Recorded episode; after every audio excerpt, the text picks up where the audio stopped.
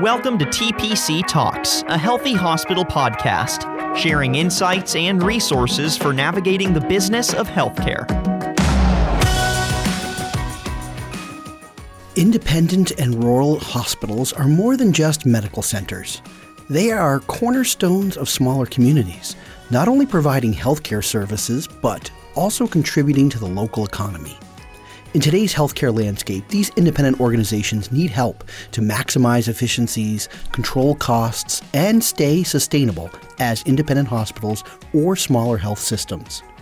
TPC brings together small to mid sized institutions and fosters a membership where numerous community based hospitals can work collaboratively as a virtual system. This collaboration allows member healthcare providers to compete more effectively with their large conglomerate counterparts while still maintaining their independence and individuality. Creating an infrastructure that drives value, TPC seeks opportunities in operational spend and performance improvement by providing an avenue for independent hospitals to achieve economies of scale.